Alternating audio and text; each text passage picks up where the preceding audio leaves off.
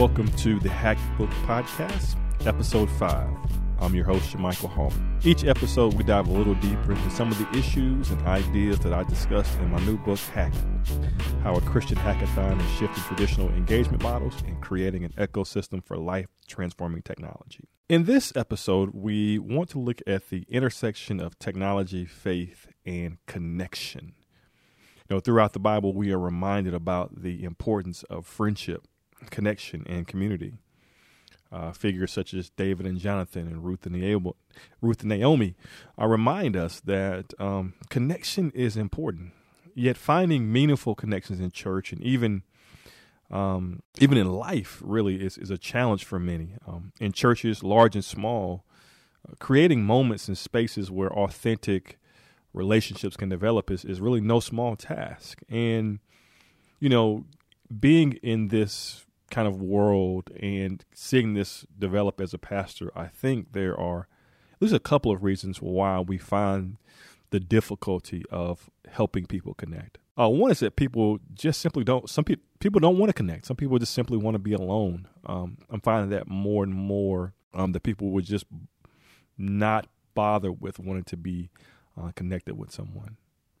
Um, a lot of it has to do with business. People are so busy these days um, working more than ever. Um, their phones have them connected to the job in ways that they were not before. Uh, many people have kids who are involved in after school activities that tie them up in so many ways. Right? I've I, I can't even begin to tell you how many people uh, would miss church on a Sunday and um, say, "Man, I was just tired. Like I, you know, there's so much stuff happening throughout the week. I simply didn't have the energy um, to show up." And so finding meaningful ways to help people connect was a major theme at the Code for the Kingdom hackathons. Um, there were a lot of connection points, a lot of ways, a lot of interesting ways which people um, tried to tackle it. So I want to talk about a couple of those apps. And, you know, as I always say, technology is not the only answer. I think technology um, gives us an amazing uh, way to solve issues and challenges that we see in our churches, but it's simply not certainly not the only way to do that, right? Um, the first app, and this one was really, really intriguing. It's called I'll Join You. And I'll Join You was an online meeting space for um, church leaders and members. Um, essentially, what I'll Join You did uh, and does is it creates a tagging system for members uh, based on their spiritual gifts, talents, and skills, and shows them all of the possible opportunities in the church um, that kind of align with those things. And I think I thought that was just an amazing um, tool to have in your church to be able to say, "Hey, well, we have X, Y, Z opportunity coming up, and you know, people who fit this particular mold may be a perfect fit for this. You know, who are those people?" And this app was a way of doing that. And not only does it connect people um, to opportunities. It also connects people to people. Um, one of the strengths of what I think one of the strengths of this app was that it helps people who are passionate about a particular topic or a particular issue, such as homelessness or mentoring, uh, find each other. And then what you know, church leaders and pastors can do is connect these people together and allow them to go after challenges, right? And this is, I think, an amazing way um, to connect people together and to connect people to causes in your church, um, and maybe even things that are not um, opportunities yet. I think people, when you get them together, can actually start finding their own opportunities, and I think that's really, really exciting.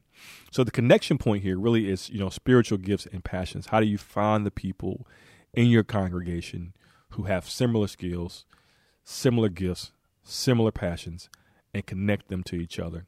I join you seems uh, uh, seeks to do that, but we know that this is possible even without technology, right? Like you know, you you could do this uh, from a paper based uh, system and it still work out just fine. The second app of interest was called Yada, uh, Y A D A. This is kind of still in development, but the idea behind Yada was to um, connect friends um, after church right? It, it, it, particularly Facebook friends. So the app works by showing you Facebook friends who are in your church and giving you a way to kind of pick a place and time to meet together, right? So this, I think this would work particularly for larger churches, you know, churches that have, say, 1500 or more people where maybe it's not so easy to find a uh, a friend who's there uh, this app would kind of help you find all of your facebook friends who were at church with you um, and then you could select hey um, we're going to meet up at starbucks at 3 o'clock to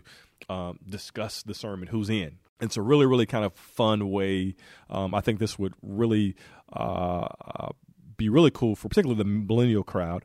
Uh, but I, I could see really anyone being interested in this. But it's a really, really cool way to kind of connect uh, after church. And then the last app, um, um, the connection point is, is kind of life experiences. And these, these were two apps that came about that I really liked and I talked about in the book.